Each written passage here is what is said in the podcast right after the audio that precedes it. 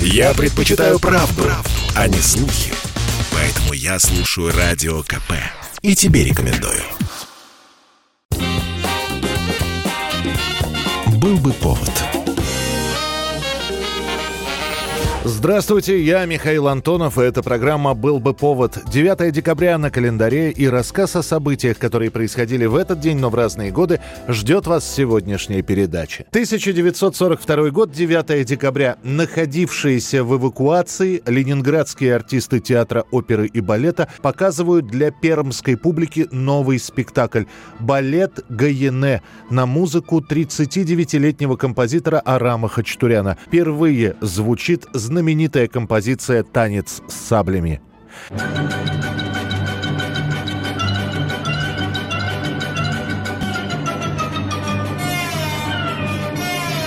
Именно этот танцевальный номер из всего балета становится главным, как сказали бы сейчас, хитом. Сам Хачатурян написал «Танец с саблями» буквально за один вечер, когда его попросили дополнить балет еще одним номером. Да, утром я был на репетиции, вечером я дирижировал.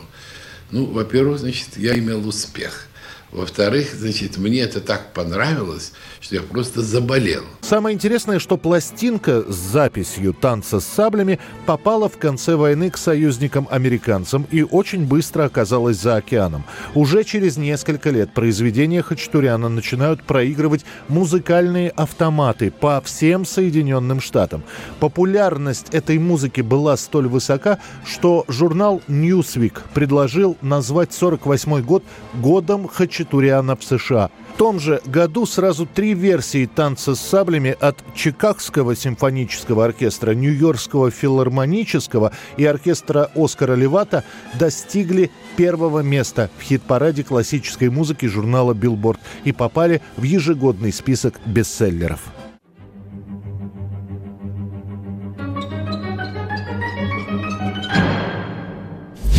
Конец 1953 года. В США самый разгар макартизма или охоты на ведьм. Практически на всех крупных и мелких предприятиях США проходят чистки, ищут и увольняют людей, которых подозревают в симпатиях к коммунистам и к Советскому Союзу. I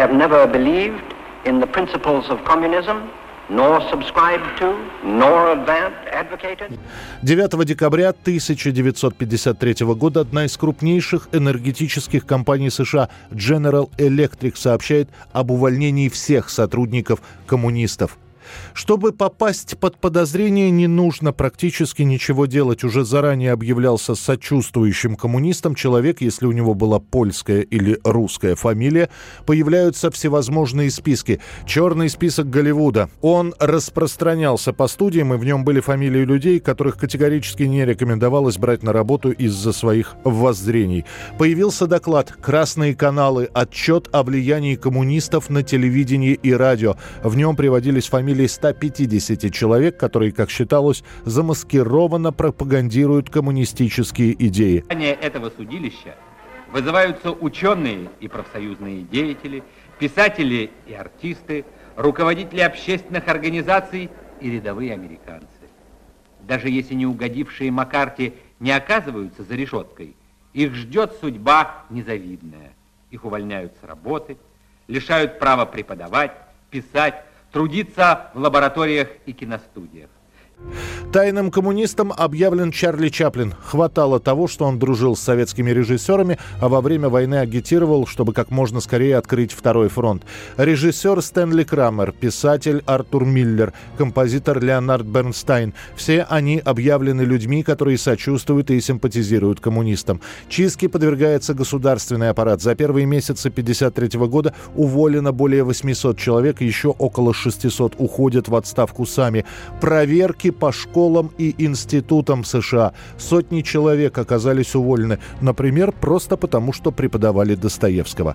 Такая антикоммунистическая истерика в Соединенных Штатах продолжится вплоть до конца 50-х годов. 1988 год, 9 декабря. Вот это поворот. Герой боевиков Арнольд Шварценеггер снимается в комедии. На экраны американских кинотеатров выходит лента Айвана Рейтмана «Близнецы», где партнером Арнольда Арнольда становится Дэнни Девита. Arnold Schwarzenegger. Born to be bad. And Danny DeVito. Way to go, Mom. Are twins. My name is Julius. Слегка устав от ролей крутых парней, Шварценеггер, у которого по-прежнему наблюдаются проблемы с акцентом, неожиданно решает слегка изменить направление своей карьеры и попробовать себя в комедийном жанре. Он соглашается на съемки в картине, которая рассказывает о двух непохожих друг на друга братьев-близнецов. Среди обилия предложенных комедийных сценариев Арнольд выбирает именно этот. Это сделано еще и потому, что снимать кино решил был Айван Рейтман, который собрал очень неплохую кассу своим предыдущим фильмом «Охотники за привидениями». И, как ни странно, приключения двух непохожих братьев-близнецов приходятся публике по вкусу. Стартуют близнецы средненько, но за год проката им удается собрать 216 миллионов долларов, в то время как на производство было потрачено всего 15. Сегодня, сегодня, сегодня. Сегодня твой вечер, братик. Сегодня твой вечер, братик. Сегодня твой вечер, братик. Да. Твой вечер, брат. Братик, ты сделаешь это. Уже сразу после премьеры начинают говорить о продолжении ленты «Близнецы», но дальше разговоров дело не идет. Рейтман начинает снимать вторую часть «Охотников за привидениями», ну а Арнольд снова возвращается в жанр боевиков, согласившись на съемки в фантастической ленте «Вспомнить все». 9 декабря 2019 года из шведского Юрмсхальда приходит печальная новость. На 61-м году жизни от опухоли мозга умирает солистка группы «Роксет» Мари Фредриксон. О том, что Мари болеет, известно давно. В 2002 году Фредриксон и ее напарник по дуэту Пер Гесли решили объявить о том, что Роксет прекращает свою деятельность. Но буквально за сутки до этого объявления, вернувшись после пробежки, Мари теряет сознание у себя в доме и попадает в больницу. Именно там она узнает об опухоли. Удалить ее можно, но перспективы, о которых говорят врачи, самые печальные. Потеря памяти и зрения, частичная или полная парализация, нарушение функции речи – Мари решается на операцию, а после начинает долгий путь реабилитации. Она пробует и лечиться, и вернуться в музыку. О концертах пока не может быть и речи, но работать в студии Мари все-таки может, и она записывает свою сольную пластинку. Однако ее в большей степени будут помнить как исполнительницу группы «Роксет». И Фредриксон все-таки появится на сцене. Сил у нее будет хватать лишь на исполнение пары песен. Но и этого будет достаточно, чтобы поклонники устраивали овации минут на 10. В 2016-м Мари Фредриксон понимает, что она не может выходить на сцену даже на одну песню. Сил для этого уже нет.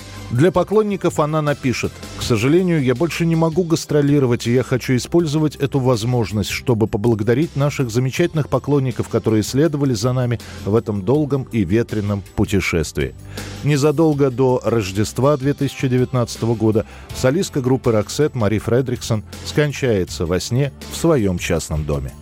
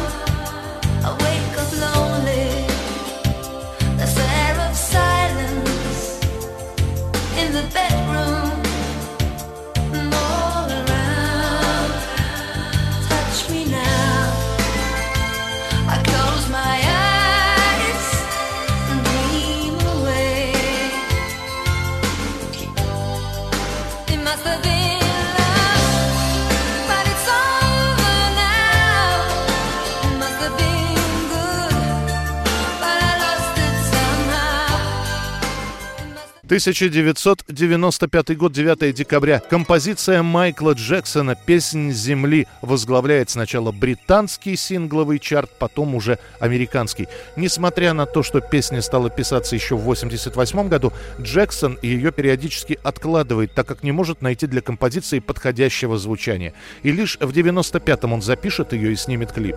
Несмотря на то, что по многим опросам «Песни земли» занимают лидирующие позиции, не все критики однозначно однозначно приняли работу Майкла Джексона. Например, в журнале Rolling Stone в 1995 году «Песни земли» посчитали пафосным сочетанием блюза и оперы.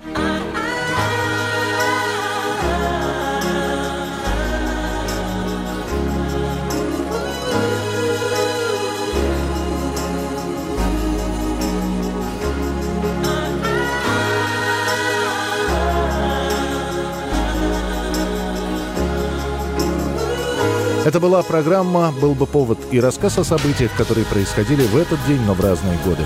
Очередной выпуск завтра. В студии был Михаил Антонов. До встречи. «Был бы повод»